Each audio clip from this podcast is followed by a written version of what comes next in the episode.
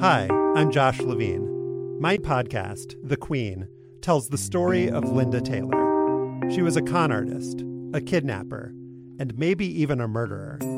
She was also given the title the Welfare Queen, and her story was used by Ronald Reagan to justify slashing aid to the poor. Now, it's time to hear her real story. Over the course of four episodes, you'll find out what was done to Linda Taylor, what she did to others, and what was done in her name. The, the great lesson of this uh, for me is that people will come to their own conclusions based on what their prejudices are. Subscribe to The Queen on Apple Podcasts or wherever you're listening right now. Hey, Culture Gabfest listeners, a quick note for those of you who are planning to come to the live show uh, on Wednesday in New York. Uh, the show has been rescheduled due to an impending snowstorm. It will now be at the same time and place as before, 7 p.m. at the Bell House in Gowanus, Brooklyn, only now it will be on Friday, March 9th. Uh, we're really sorry about the inconvenience, but we wanted to make sure everyone would have the opportunity to come to see the show and that everyone would be able to get there safely. Ticket holders should receive an email soon about refunds should you need one. Uh, but once again, the show is now scheduled for Friday, March 9th at 7 p.m. at the Bell House in Gowanus, Brooklyn. Hope to see you there. The following podcast contains explicit language.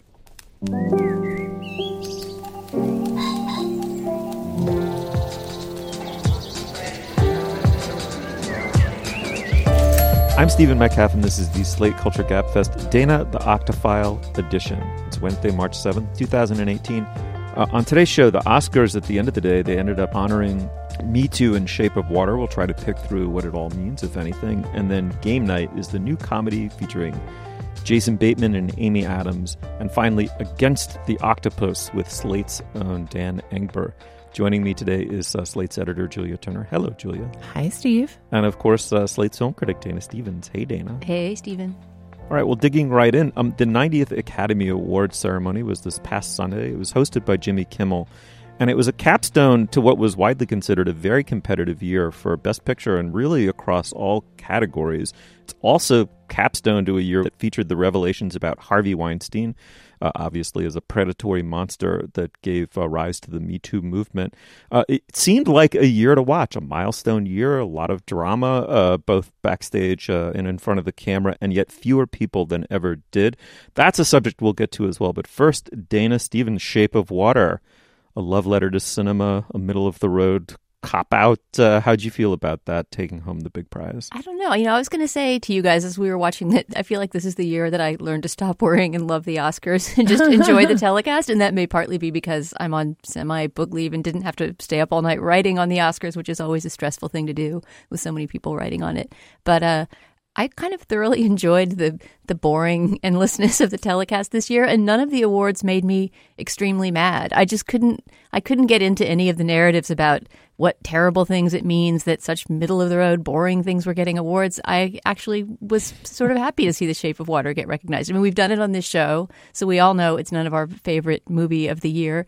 But to characterize it as I think actually Aisha Harris did in her in her roundup of the Oscars as the safe, boring choice seems a little unfair to the movie to me. I mean, it is a movie with no stars, mid budget, right? The thing we're always saying that is being driven out of the industry we want to come back and. uh and what it's about. Obviously, the subject matter is unusual. The director is, first of all, a Mexican immigrant, as is the first thing he pointed out in his speech. So, in that sense, is not you know some sort of hegemonic figure, and is also just Guillermo del Toro. I mean, he's a wonderful filmmaker. He's a lovable guy. Whether or not you think this is his best movie, he is a force for good in the cinematic world. So, I was not unhappy mm-hmm. to see his movie get the and recognition. also historic for the first ever sci-fi movie to win Best Picture. Right, or genre movie in a way. Yeah, I mean, you could argue that it's maybe more of a horror or fantasy or something like that. But yeah, that kind of movie is is generally not recognized as well. So it was kind of an unusual choice, not the edgiest thing on the slate, but to me, I mean, I feel like I'm I'm beating this drum a lot about the Oscars, but when you kind of kick back and stop expecting your taste to be ratified,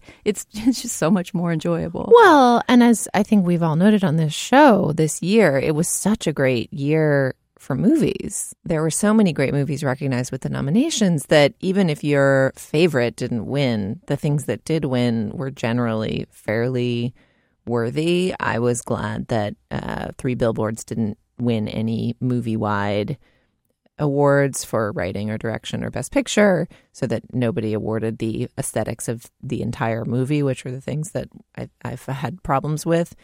Um, but if you had told me 10 years ago that there was going to be an Oscars where the two actress winners were Frances McDormand and Allison Janney, I would have fallen down in delight. Those are two of my favorite working actresses who always bring such intelligence and vim and brio to the performances that they make. And, you know, if neither of the movies that they were in were my favorite movies ever, and if I was sad that Laurie Metcalf didn't get recognized for her extraordinary work or that uh, Lesley Manville didn't get recognized for her extraordinary work, it's like really hard to feel uh, that those Academy idiots are doing it again when they Mhm. reward Frances McDormand and Allison Janney. Um, and similarly, I, think it's a testament to how far the Academy as a voting body has moved that Shape of Water is the safe choice. I mean, I think that's sort of what Aisha was saying. I, I think she was acknowledging that the movement, you know, it's it's not a dim bit of dopey awards bait that movie even if it wasn't your favorite and of course i'm i was out on the is it Ha- hastings? Hustings? Hustings? How do you say that word? I would, I would think it was Hustings? hustings, but I'm not quite sure what hustings are. well i whatever Are they, they are related to bunting? whatever they are i was out on them touting that get out is a is an instant classic extraordinary feat of mm-hmm. filmmaking and that it truly was the best picture of 2017 and should have been rewarded as such. And I do still believe that, but like in the history of cinema, how many great classic movies have not won Best Picture? So many. Like, and it was wonderful. I mean, it was my favorite moment of the night to see Jordan Peele win. Right. And that was a mm-hmm. great award for that movie to get, right? I mean, I feel like you're right in saying that Three Billboards was something you might not mind getting acting awards, but you don't want to see it get a, a writing or directing award.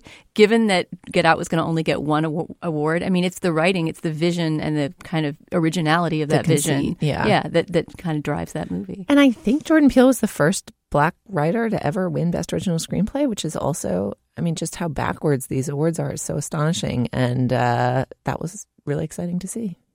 What about you, Steve? Right. Did you did you shake your fist at the screen at all? No, I don't care about it enough to do that. But I, I will say um, a couple things. One is that I've got a back pocket theory about a couple of related issues. The first is that the Academy Awards are becoming like movies themselves have become over the past 10 years or 20 years or whatever it is, which is an enormous amount of concern in the run up and anticipation. Uh, a, a, a, a boring, overlong, frenetic, ill focused experience of the thing itself, and then everyone forgets it immediately, um, almost uh, the by the following weekend. I mean, you know, it, it's amazing how much symbolic investment there is in these awards, especially Best Picture, and how irrelevant they are in retrospect, as Julia points out. I mean, you go back and look over the list of, of winners versus what the most socially important or aesthetically interesting or daring or whatever memorable movie from that year is, and and the the two very rarely line up or aren't even really close.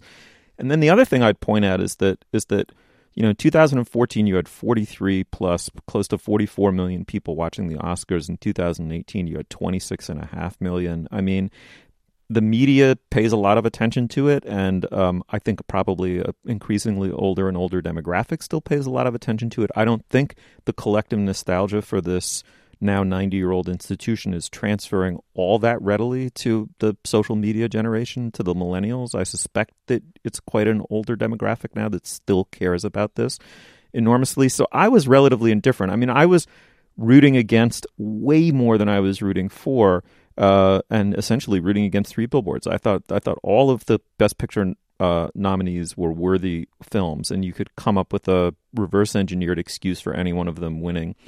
Except for that film, I was t- t- very glad when it didn't win. The only one that made me angry at all was Daniel Day Lewis losing to Gary Oldman. You know, the joke is it's not it's not best acting, it's most acting, which is tends to be the error that gets made. A lot of subtle performances, I thought, I mean, people don't understand acting as an art form. If I have to climb one hobby horse this year vis-a-vis the Oscars, it would probably be that. Uh, I, I like, I loved McDormand's speech, which we'll get to in a second. Uh, I liked it more than her performance. Uh, I, I did not go to see the Churchill movie. It was one of the ones that I skipped. The myth of Churchill is is is just o- overextended and at this point completely false. But um, but you know acting is a very film acting is a very subtle art. The lens is in your face. Your face on the screen is magnified.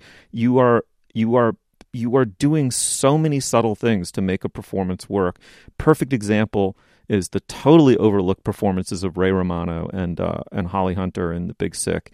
Um, Laurie Metcalf, I loved Allison Janney in I Tonya. She doesn't not deserve the award, but but she's always a performance like that is always going to beat out the performance that Laurie Metcalf had in uh, Lady Bird.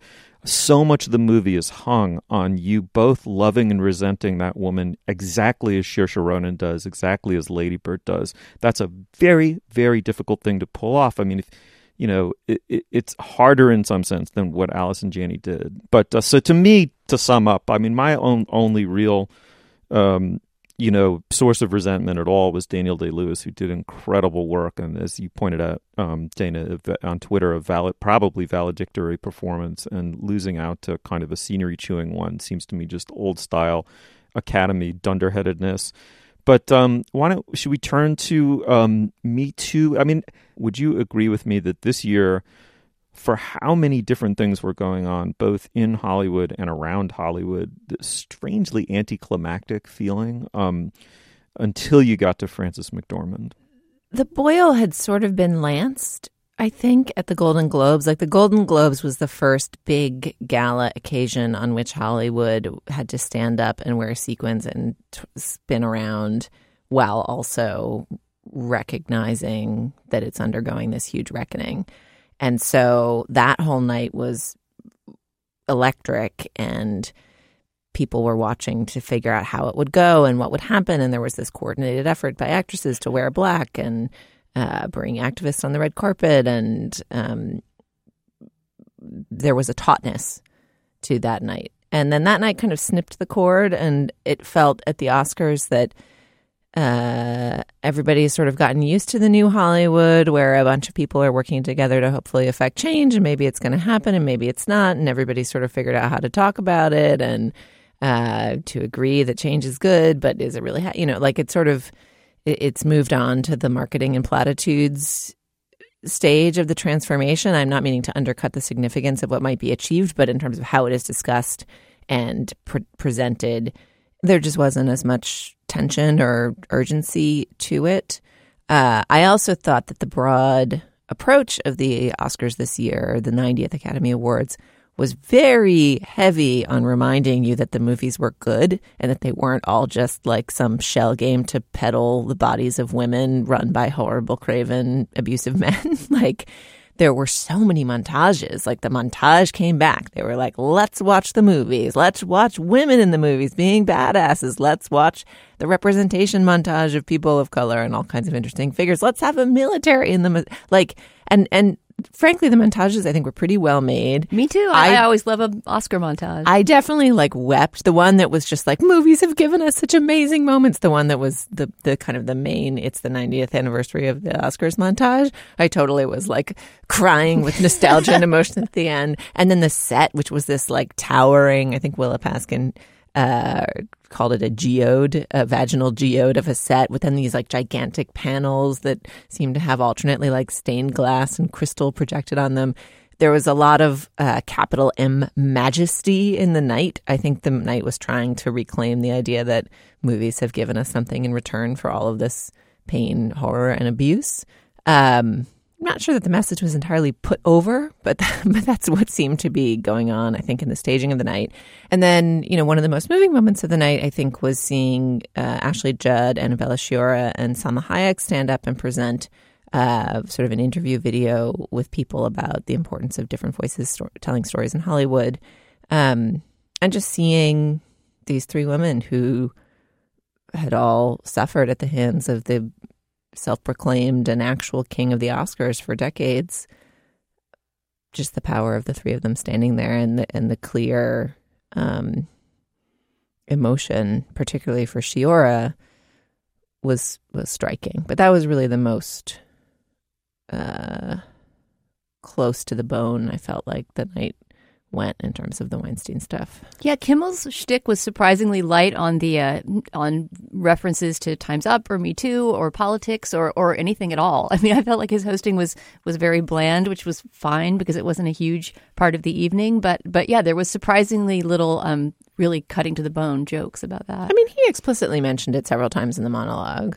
The monologue, was- I actually thought, I, I'm not sure I agree with that. I feel like the mon, th- there was not a lot of acid in those jokes because he's Jimmy Kimmel, but I guess that's what I mean by Hollywood has learned how to platitudize this whole thing. Like the tension around sexual harassment in Hollywood was just the text and not the subtext of Jimmy Kimmel's monologue. And in fact, a comedian as kind of straightforward as Jimmy Kimmel could be the one who said that. You didn't need to be a wild truth teller uh, or an acidic wit to actually poke the third rail of Harvey Weinstein. It's just become like the text of Hollywood is like, yep, women were screwed. Now we hope they're doing better. I'm just Jimmy Kimmel. I can just say that. That's like the main joke, not the electric jab, um, which is, I suppose, progress. And I think Willa noted in her piece that actually the politics was in the presenter patter throughout throughout the night. So like this, the kind of bromides that get trotted out when the man and woman stand next to each other at the microphone was full of like we're dreamers and this and that. It wasn't the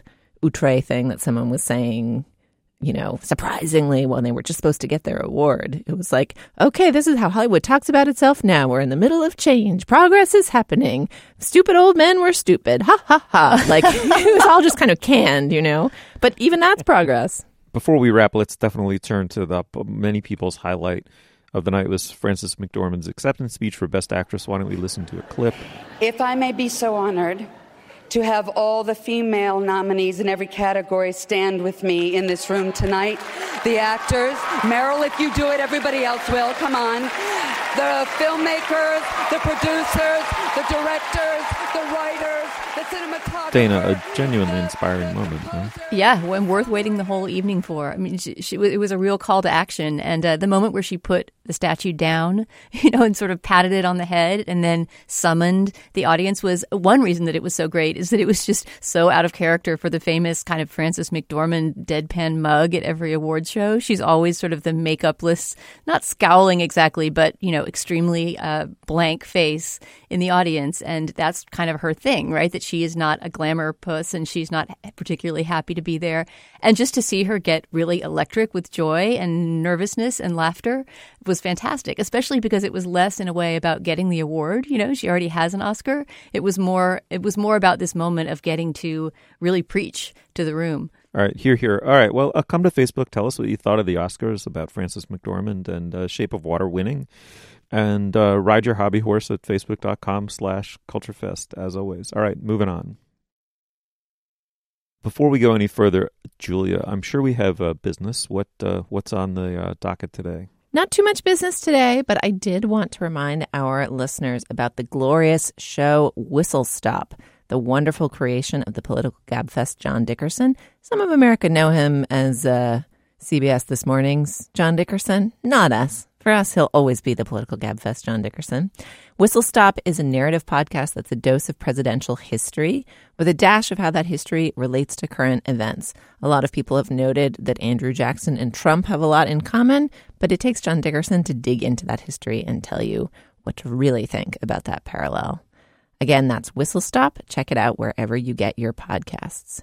In our Slate Plus segment this week, available to Slate Plus members, available to you if you become a Slate Plus member, we're inspired by our own parenting advice column, Nicole Cliffe's recent Twitter thread about small talents to share our own small talents. To hear segments like that and get ad free podcasts, sign up for Slate Plus. Slate Plus is our membership program, and it is a great way to support Slate and the journalism that we do. For just $35 for your first year, you can help cover the cost of producing the Culture Gabfest and your other favorite Slate shows. And of course, in return, you'll get extended ad free versions of this show and other great Slate shows and a ton of other great benefits. So if you'd like to support the Slate Culture Gabfest, go to slate.com slash culture plus and join Slate Plus today. All right, back to it.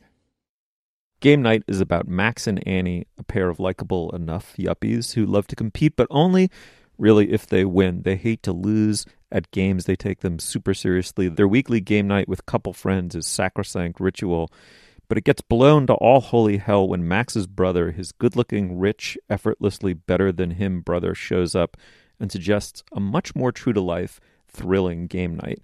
He proposes a staged mystery treasure hunt that then turns all too real. Let's listen to a clip. In the next hour, someone in this room is going to be taken. And it's going to be up to you to find them before they are murdered. Oh, it's a murder mystery party. Not just any murder mystery. I found this company, they do it super real. They use legit actors. You're not going to know what's real and what's fake. Fun! But that's not all, because whoever finds the victim wins the grand prize the keys to the Stingray. What? Wow. Just the keys? No, Ryan, the whole car. Oh, yes! Oh, man. You're so lucky I brought you to this game night, not one Max Danny's. Hey. No, I just mean because this is better. Oh. All right, well, it's a good sign, Julia. We're laughing during the clip. Did you laugh throughout the uh, whole movie? I have nothing to say about this movie other than that it's my favorite movie I've seen in like a hundred years, and I loved it, and I laughed so hard. I mean, it's not. It just made me. It gave me so much joy, and I don't even want to say that because it's like you don't really want to overhype it. It's not. It's not an advance of the form. It's not like I. I I sort of think you should stop listening to us talk about whether it's good. I don't know, Dan and Steve, if you guys thought it was good. Like, I feel that its delight would be cushioned if you went in expecting the funniest movie of all time. But I just went and I laughed so hard for a perfect hour and 40 minutes, and then it was over, and I haven't thought about it since. And when you told us we had to talk about Max and Annie, I was like, what are you talking about? What is our third topic? Wait, what? because I didn't even register their names. Uh, but it's just like a a extremely competent Hollywood comedy in a way that reminds you that we don't get those anymore, really. And Yes. uh, I enjoyed it heartily. I don't totally agree that we never get a competent Hollywood comedy. I mean, it just it seems like we've talked about I don't know, what's the Seth Rogen living next door to the frat people, those movies? I mean, this seems like on the order of those movies sort of. It's like a Freaks and Geeks alumni, well-made sort of very flimsy comedy that kind of disappears the minute you watch it but is enjoyable at the time. And I mentioned Freaks and Geeks also because the directors, the co-directors of this movie are Jonathan Goldstein and John Francis Daly, the second of those two, John Francis Daly being Sam on Freaks and Geeks, the little brother who was one of the highlights of the show and who has now moved into the production end of movies. Well, also here's one theory about comedy, and yes, I, I, I've you, you have called me out on my hyperbole accurately, but one question about the state of comedy in Hollywood right now is the the truism, and I don't know if it's really a truth that drama is global, but comedy is local. Like it's the it's the same rhetoric that that they used to use as the excuse for not making movies with black people. Like, well, will they buy it in China? Will it travel to France? Like, will they think it's funny? Da da da da. We have it has to be intergalactic stakes and and ocean going robots. Otherwise, the you know two thirds of our monetization scheme will fall apart. So comedies, which used to be big, are now smaller. Um, and maybe that's true. Maybe it's not. But this is also a movie about like white people in their late 30s who have just settled down into a narrower track in life who enjoy game night uh, that seems to be made by people whose comedic taste is slightly nerdy. So, like, yeah, I liked this movie, but maybe I liked this movie because this movie was made for me. Mm. Let me split the difference here a little bit. I, I think on Julie to, to to to Julia's initial point that this movie is a rarity. I mean, the numbers actually bear that out. The mid-budget, you know, uh, comedy driven by stars uh, based on original material is actually disappearing. There are far fewer of them. It doesn't mean there are none. There are some, but they are way less prevalent than they used to be. Um, and in that sense, I totally cherish this movie. I mean, it's it's very funny. It's very joke driven. The jokes don't cut very deep. The jokes often feel as though they were added at the last minute in the margins by a joke guy who was hired to do an onset rewrite. They're, not woven deeply into these characters because it's not a deeply thought out thing, but they're funny, right? So it's like the joke guy came in and did his job. I mean, it, he punched he punched up the script. I have no idea if this is what actually happened, but I don't especially care. It feels like it does, and that's what's important. It, in other words, this is not a character a deeply character driven comedy where the situation evolves and anyway it's it's just funny it's punched up funny you know kind of sitcom style you know sitcom quality joke level funny. Um, however, it, does it does at least ta- and also I thought the opening sequence that introduces you to the setup of the movie is so tight and so well done. It set the bar a little too high for the rest of the movie that then wants to follow through in a kind of plotted or overplotted way on its premise. I mean, it actually wants to immerse you in this crazy situation that unfolds and gets crazier and crazier and not just play out in a boring way its original and predictable way its original premise. And then it starts to you know leak like a you know ancient bucket or something. I mean it just it, it if you set the bar exactly right which is probably saving this one for an airplane you're going to love it Yeah, this is kind of an airplane movie. Yeah, I mean, it, it really does lose steam. I'm gonna be I'm gonna be the mean person who punctures a little bit the game night love, although it is thoroughly enjoyable, and I do like that it doesn't ask a lot of you, and it just sort of lets you sit back and be goofy for an hour and forty minutes. Classic Dana hating games. But and I actually even love the this hyper competitive couple premises. I agree, Steve, that, that that opening pre credit segment where you see how the Jason Bateman and Rachel McAdams characters get together at a at a pub trivia quiz where they're both insanely competitive is is really fun, and the movie never quite lives up to that tightness. This movie is really dependent on plot twists, right? And on the story eventually all making sense because there's this whole idea that Kyle Chandler, playing the brother, has set them up with this gaming company and that you're not going to know what's real and what's not real. And then, of course, subsequently, we as the audience don't know what's real and what's not real. And there's multiple fake outs. So to know by the end what's real and what's not and who planned what to be real and what not mm-hmm. Seems really important in the satisfaction of the resolution. And I mean, honestly, I could not, you know, I could No. I could have a wall full of red string and I would not be able to connect all these things together. Although the credit sequence actually does show one character's wall of red string and you sort of understand his role, but it doesn't explain everything. And that seems important in a movie like this that it not be sloppily plotted in that way. I feel like I could explain it with red string to you. I don't think it was that complicated. Well, I I'm won't, not- I won't Really? spoil anything, but Oh, there, are, there are so there are at bullshit. least there are at least two characters, right? There are at least two different characters that are plotting secret things to fool Yeah. other characters, and I Yeah. don't understand how those two red string walls crisscross, Yeah. right, Steve? I'm going to so call bullshit on you, Julia, because there is absolutely no way in retrospect to square the reveal of who set it up with the premise of who set it up, which is the brother. You cannot square those two things.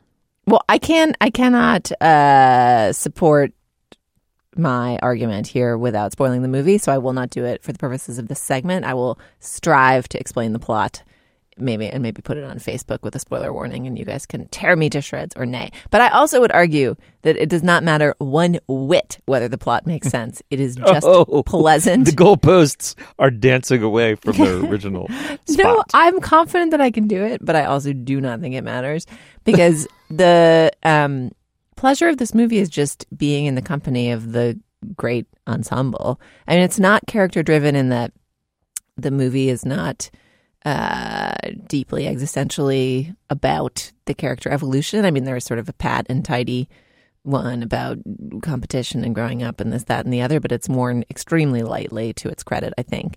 Um, and mostly it's like, right, Rachel McAdams is like a great comedic actress and it's fun Mm-hmm. Yeah, to spend time in her company being electric and funny and not a sober reporter in bad pants as much as I loved her in Spotlight. And Jason Bateman is Jason Bateman and you need say no more, but he's in fine form. You get to spend time with Lamorne Morris, who is so funny on New Girl. Uh, Sharon Horgan is in the movie, it's unclear to me whether Sharon Horgan can act or whether she's just like a delightful Irish woman that everybody wants to spend time with. Like her character in this movie seems to be basically exactly the same as her character in Catastrophe, but great. Sign me up. Also, Billy hmm. Magnuson as the dumb guy you heard in the clip who doesn't understand that getting the keys to a car means getting the car itself. That line just made me cackle. I, it's so stupid, but it's so funny. Can I shout out one other performance that's really surprising and great in this movie, which is Jesse Plemons, an actor that everyone knows, although you may not know he's named Jesse Plemons, who's this great kind of pug faced guy who looks like sort of Matt Damon crossed with a pug. And uh, we all know him. I know him principally from Breaking Bad, where he plays Todd, one of the evil henchmen. Also crucial in Friday Night Lights. Oh, I didn't watch. I haven't watched Friday Night Lights yet. But so Jesse Plemons is this very familiar actor who doesn't usually play comedy, and he plays a really, really funny character in this that I don't want to give away too much about, but who is this sober-faced cop who lives next door to the to the main couple, and uh, and who just I think kind of wins the movie with his very heavy and yet hilarious presence. He's the the comedic timing in the scenes between him and the Bateman and McAdams characters. It's just a very well paced movie too. Like the I don't know Mhm. if it's the editing or the direction or what exactly contributes to it, but the the rhythm of the jokes is is tight and delightful, and the kind of the way that they uh, play up the awkwardness of those interactions is giggle inducing. I continue to maintain that it loses energy toward the end, but that is kind of nitpicking because it's it's tons of fun. Kyle Chandler is also so great. Wonderful. Like Yeah. such a wonderful actor, but he usually plays like Mr. Solid Good Dad. And here he's playing kind of like dissolute and mischievous. And it's fun to see him uh, like look a little overheated and sweaty with his hair cut a little longer than usual. Like louche Kyle Chandler is like a fun, a fun vibe. Totally agree. All right, go see it for Lush Child Kyle Chandler alone, uh, and then tell us what you thought of the movie at facebook.com slash culturefest. I was surprised to learn from Dan Engber's wonderfully Swiftian polemic against the octopus that the octopus is the internet's second most beloved animal after cats. Let me quote a little bit uh, from the piece. We're dazzled by its weird intelligence, tickled by its personality, and enchanted by its feline sense of mischief and tendency to muck things up. Rampant octophilia affects our diets too, with some now calling for octopus to be added to the list of foods people shouldn't eat. Octopi are too smart to be food, said Gwyneth Paltrow on Instagram. I had to stop eating them because I was so freaked out by it. Uh, we're joined by Dan Engber, uh, contributing editor to Slate magazine. Dan, welcome back to the show. Thank you. The thrust of your piece seems to be aimed at the idea that the octopus is somehow a super intelligent or far more intelligent creature than we've given it credit for. This has turned into a kind of fetish or projection. Talk a little bit about how smart uh, octop- octopi are or aren't. Um, I'm I'm told it's octopuses. I think there's some. Either is correct. okay, It's true. It depends if you want to put on a Latinate ending to a Greek origin word or anyway. wait. Sure. If you wanted to be Greek about it, it would be octopodes. Huh. Okay. um, I like that. I can I can do, I can say what I want about the octopus. Um, continuing the trend. while chewing on one. Yeah. So, I mean, one of the things that uh, people like to say, I like to say, is that the oh, the octopus is so intelligent, and part of that is because it's you know it's a mollusk, and if you compare it to other mollusks, it is pretty damn smart. Um, it's also, you know, it's an invertebrate. Speaking more broadly, we don't tend to think of invertebrates as being very smart. So the fact that it is so smart for one of those, I think, uh, maybe leads people to overestimate how smart it is on the uh, on on absolute measures of such things, if those exist or could exist. So. Um, the question is, how smart are they really? I mean, it's really hard to tell, but you know, cert- I just came across a paper since I wrote the Slate piece that said where they tested four octopuses on something called a reversal learning task. Three of them completely failed. The fourth succeeded, but didn't score as highly as a bumblebee or a cockroach. So uh, that's one data point. Can I ask a baseline question here as the omnivorous, uh, immoral Auntie Gwyneth of our show? Why does it matter how smart the animals are that we eat? I think that's a, a great question. I mean, it should be how much uh, an, an alternative theory that makes a lot more sense to me is evaluate how an animal suffers and the suffering. Right. Like, do you need to be smart? Why does your suffering matter more if you're smart? I guess because you're cognizant of it or you can think about it. I mean, I don't. I I am more. I basically eat everything, but if I were to uh, attempt to spend a ton of intellectual energy on a more moral form of eating, I think I would be more concerned with suffering than intellect and and then potentially with kind of effect on overall biodiversity and and population. Um so the, the you know effects of fishing on ocean population seems to me like a more interesting moral question than how much is the thing i'm about to eat like me that seems like a very ego centric way to contemplate imposing moral order on your food choices So the, the, that that question is very much tied into uh, the case like for or against the octopus.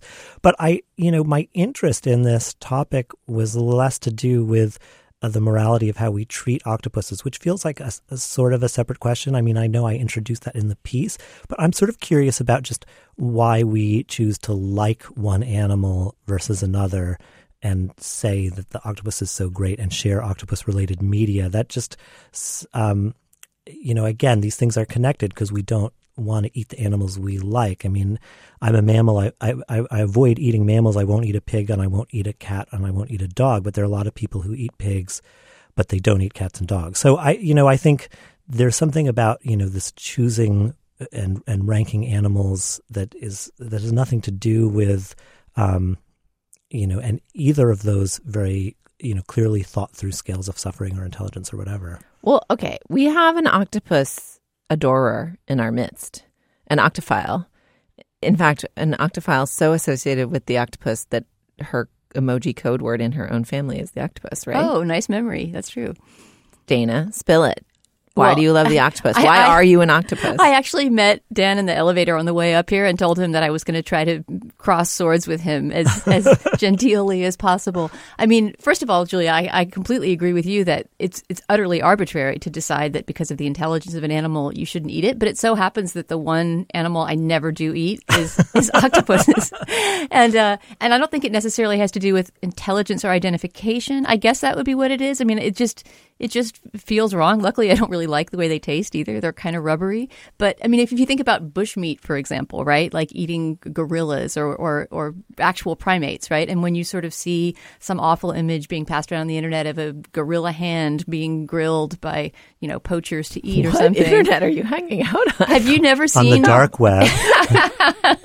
gorillahand.com? I have not. Okay, continue. Sorry. I mean that that just turns our stomachs, right? Or eating an elephant. Well, that's different because they're also endangered, as are gorillas, I guess. And as you point out in your piece, Dan, octopuses are the opposite of endangered. They're some of the weeds of the ocean, and they flourish in overfished oceans. So there's plenty of them to go around. So that's not the problem.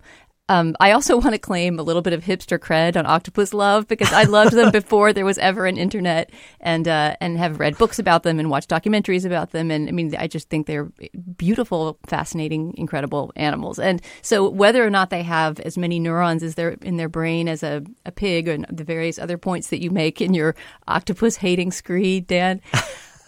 they to me just seem like one of God's great creations on earth. I mean, when you see uh, the camouflage abilities they have and the way that they can change not just the color but the texture of their skin to look like some sort of rough rock that they're hiding in. I mean, they just it's really clear that they have some sort of consciousness that operates in a very and and uh, and physiology that operates in an incredibly different way than ours. That's so fascinating and hard to wrap your mind around. I think that there's a lot of good reasons that people are fascinated and, and adore octopuses because they are evidence of a completely different mode of being that isn't mammalian or isn't primate based and yet has all these capabilities that we can wonder at. So I don't know. I guess that delight and wonder seems to me like enough reason not to eat them. I also have one kind of origin story of not wanting to eat them, which is that I just remember going out with my mother one time for a meal at some tapas place. This was a long time ago, also before the internet existed. And the special of the day being baby octopus and us getting it, and that it was just horrifying how it came out. It wasn't prepared or chopped up in any way. It was just like a whole grilled baby sitting on the table. And it was so sad that not only could I not eat it, I had to cover it with a napkin and not even look at it for the entire meal. Anyway, so I, I guess this is just, you know, me being one of the suckers, Dan, that you're you're Swiftianly trashing in your piece, but no octopus eating for me. I'm with Gwyneth. H- how are you on calamari? Uh, that would well taste kind of the same too. So yeah, I I would skip that as well. No Well, cuttlefish. Okay. But it, because it tastes the same? Well, no. I guess I'm, what I'm really asking is how do you feel about squid and, and cuttlefish? Oh, well, and they have the same abilities. I mean, I've seen in one of the many octopus documentaries I've consumed, there was an incredible moment when some sort of cuttlefish, like a sort of transparent squid like thing, was placed on a checkerboard and it camouflaged itself in black and white squares. I mean, you know, that's that's pretty amazing. I'm not going to eat that guy. One thing that's striking about your uh, pan there, Dana, is that you're sort of toggling back and forth between finding kindredness in the octopus and that there seems to be some kind of like higher order analysis of the situation it's in compared to uh, its fellow uh, seagoing creatures.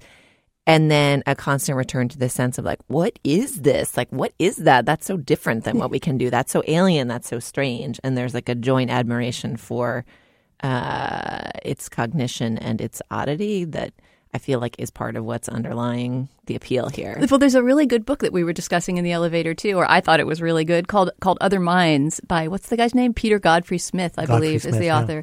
And he's a philosopher of science and sort of like a theory of mind guy, and also a scuba diving aficionado. And so he writes about not just octopuses, but sort of about the origin of consciousness and about some of the oldest uh, smart creatures there are, which are the invertebrates.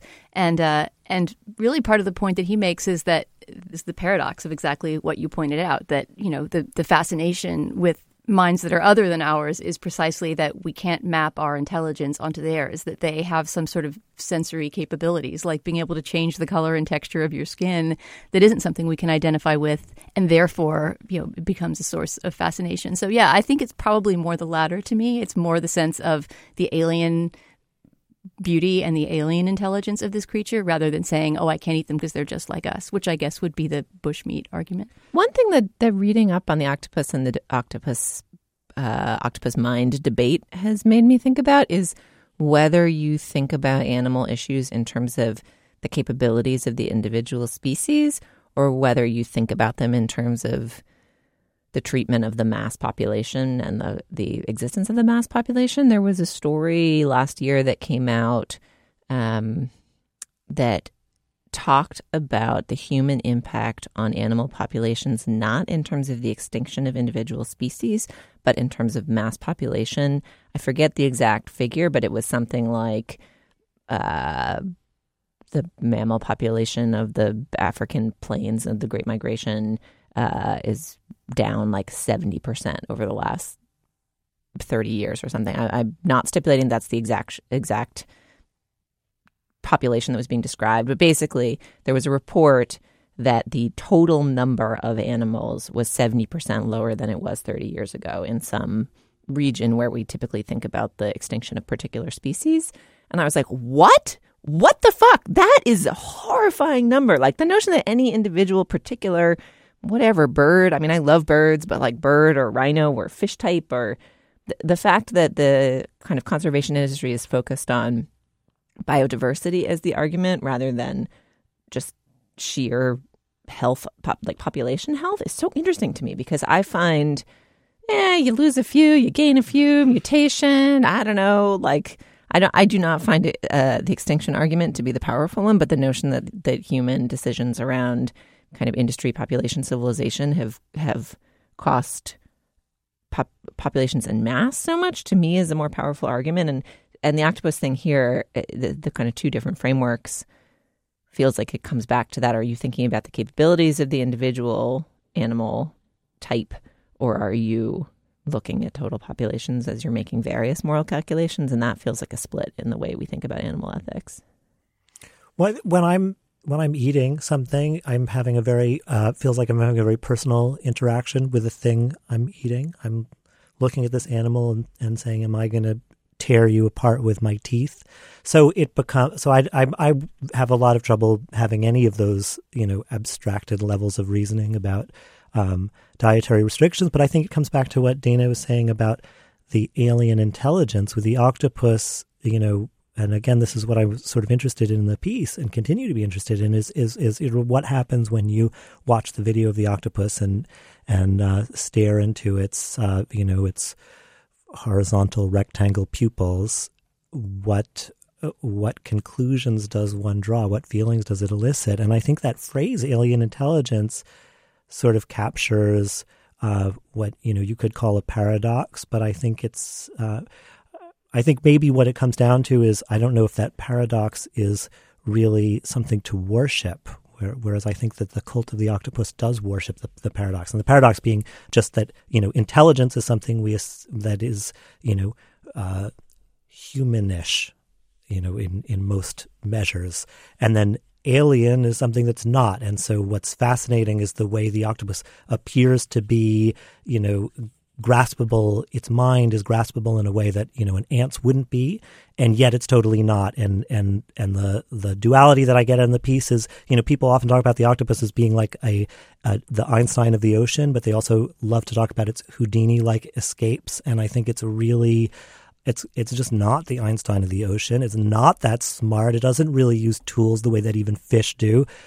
But it does have this ability to camouflage itself. It does, you know, sneak out of aquariums, supposedly.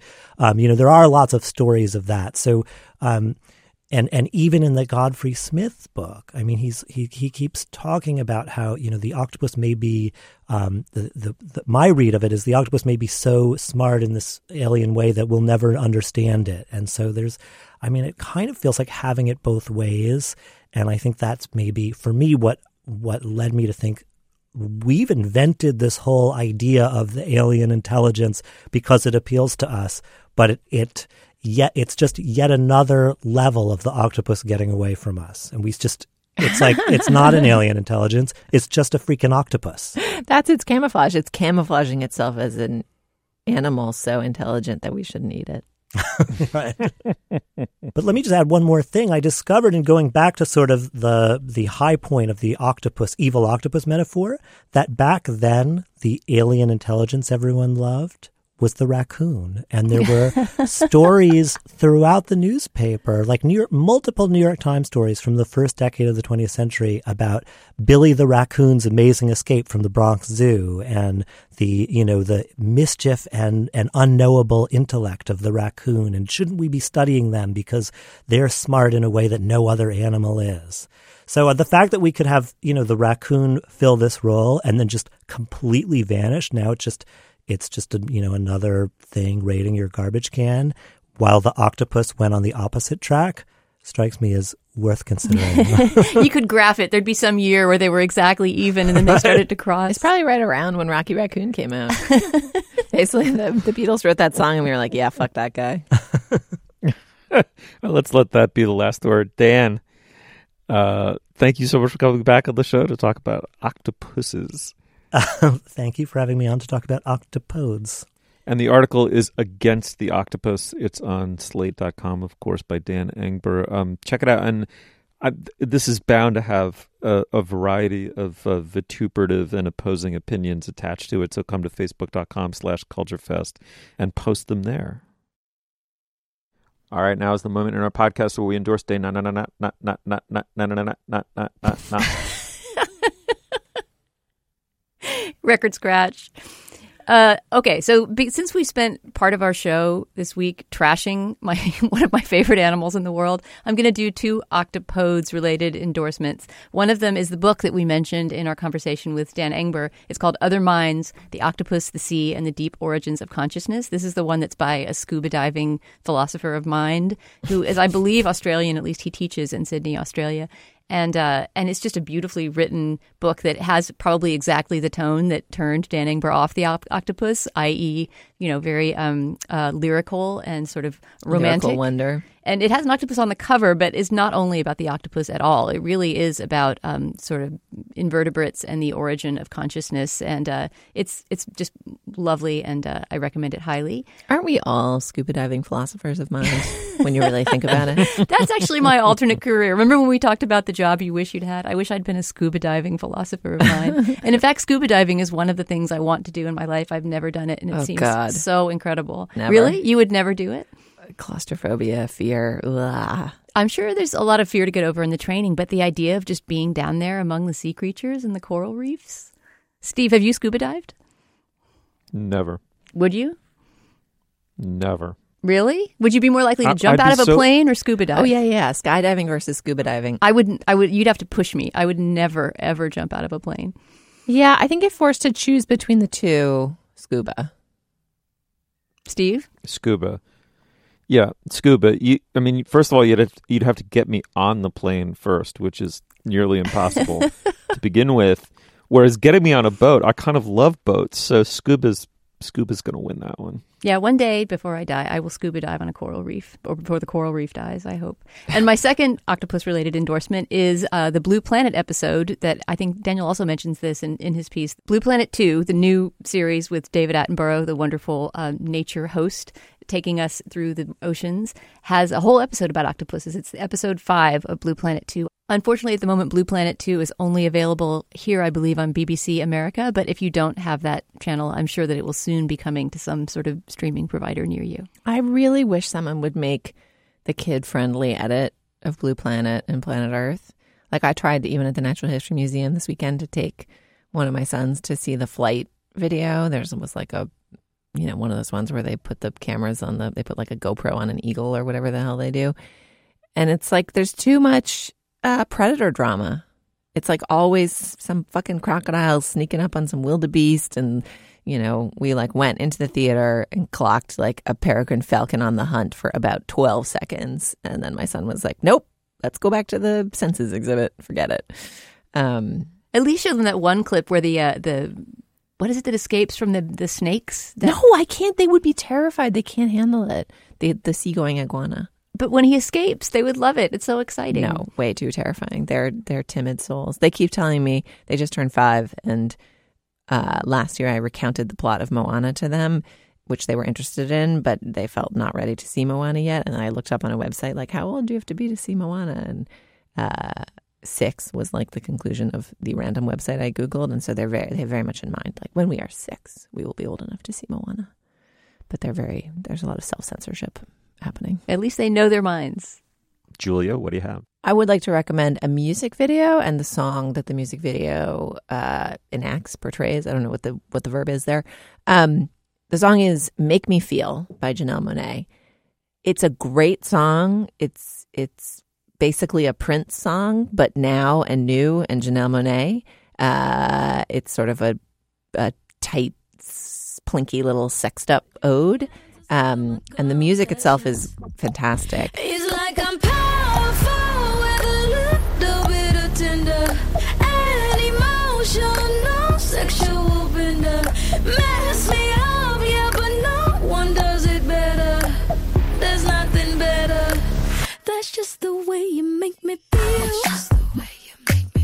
But the music video too is just like a classic color collage, great dancing. What kind of crazy fucking costume is she going to wear next? Like, it's not reinventing the music video in any kind of way. It's just a really good music video. It has also come in for some attention because uh, Janelle Monae accompanied Tessa Thompson on the red carpet at the Annihilation premiere, and then Tessa Thompson stars is basically like a love interest in this video. It's sort of a uh, bisexual lust ode, um, and Tessa Thompson is one of the lust objects. Um, so there's a lot of uh, it's it's fun to see non heteronormative lust just portrayed in a very straightforward and classic music video way. If they're a real life couple, the internet will achieve nuclear fusion. There is a much speculation and many. There's some very detailed posts where you can scrutinize the history of their uh, joint appearances. If if that is a rabbit hole you care to fall down, there are definitely people who will try to convince you with many many gifts and paparazzi posts that they are a couple and have been one for quite some time. Truthers. Yes. Uh, so anyway, if it, if you're the sort of person who enjoys thinking about the idea that Janelle Monae and Tessa Thompson might be one of the world's most attractive and cool couples, that's available to you as a as a think about option. Um, but even if you just want to enjoy a good music and a good music video, this video has got it all. I, you know, Jodie put this show onto her very early on in her career, and she has she has delivered as an actress, performer, music video, songwriter, singer. Uh, she's just the omni threat that Jodie told us she was going to be. All right, in a slightly different vein, I'm going to rec- recommend a song that, as far as I know, doesn't have a music video. But okay, bear with me on this. All right, I am a huge fan of uh, Tracey Thorn, the lead singer from Everything But the Girl. To my mind, she's the thinking person's Natalie Merchant. I think Tracey Thorn is a grossly underrated musical artist. Um, and I th- think people may have a fixed idea of who or what she is from Everything But the Girl, which I think is a terrific band. But um, she's had a great, I mean, a really accomplished solo career, sort of parallel to and then after Everything But the, uh, Everything But the Girl broke up. She's got a new record out right now. It is called Record. And just start with that first track, Queen. It's so it i mean i know that middle-aged longing is unseemly and probably should stay buried deep in the closet. Nonetheless, for those of us who are susceptible to it, uh, both personally and in our tastes, I mean that that song is a four minute seventeen second masterpiece. I think about a certain kind of state of mind one might be in as a, as a middle aged person. But but I, I know that there isn't a single person running to listen to this based on the descriptions that I've given so far give it a chance. I think it's a beautifully produced album. Uh, it's it's it's lyrically strong. The craft that went into the songwriting for someone this late into a pop career, I think, is remarkable. It's wonderful. And for those of you still inclined to not take Tracey Thorn seriously, don't believe me. I know you won't. But there's a great old essay that came out in the London Review of Books maybe three, four years ago. We'll link to it. It's called I Was There, Was I by Lavinia Greenlaw. And it's a review essay about uh, Tracey Thorn's memoir, Bedsit Disco Queen. And it's just a wonderful essay about what this person meant um, to English audiences. I think that probably has a different resonance that that band and that woman has in England uh, and in the English music scene. Um, God, the way she came as a very young, precocious performer out of the punk movement, um, uh, and then moved towards dance music and um, electronica. Uh, it just it's a very very smart essay about I think a underrated uh, musician. But at least check out. Just do me one favor. At least just check check out the first track on record, the new Tracey Thorn record. Tell me I'm wrong. Can I just say, as a testament to the fact that sometimes we check out your musical endorsements, Steve, you're not just howling into the void, that since you endorsed Red Garland's piano a couple weeks ago, it has been my like entire soundtrack of my life. Like anytime I'm not listening to Summer Strut and my kids are abed and I'm like either cleaning up the house or doing a little bit of work, I've just been playing Red Garland albums on my Sonos. Well, here, nonstop. here. I've been listening to Quincy Jones's arrangement of Dinah Washington, so there's another recent one that made a hit. Yeah. So you're you're you're an influencer, Steve. You can't avoid it. Oh man, I I I love it when you guys patronize me. no, that's that's great. I'm psyched that you I psyched that you dig it. So do me one last favor and just listen to Queen by Tracey Thorn and then then give me an honest appraisal. Um, and YouTube festers at uh, facebook.com slash culturefest. Thank you, Dana. We cannot call them festers. I don't know. We don't have like a stand name yet. Maybe that's a testament to our standum. But we definitely can't call them festers. well, you know, we I did that the first few weeks of the show way back when. I think it was ten years ago. I'd have to check, but it I started calling them festers, and someone over email gave me so much shit. Like only Stephen Metcalf would refer to his fans as festers, his would-be fans as festers, and so I stopped. But I've recently thought that that would have been kind of cute and fun. It would have been a thing. That's there's so many missed opportunities in our decade of podcasting. We don't have a cute a cute stand name. All right. We don't. All right. Well, on that up note, thank you, Julia. Thanks, Steve. Thanks, Dana. Thanks, Stephen. You'll find links to some of the things we talked about today at our show page, slate.com slash culturefest. You can email us always at culturefest at slate.com. Drop us a note at our Facebook page, facebook.com slash culturefest. Our Twitter feed is at slate cultfest. Our producer is Benjamin Frisch. Our production assistant is Daniel Schrader. The chief content officer of Slate's podcast is Steve Lickteig, of course. Uh, for Dana Stevens and Julia Turner, thank you so much for joining us. We'll see you soon. Festers. Am I queen?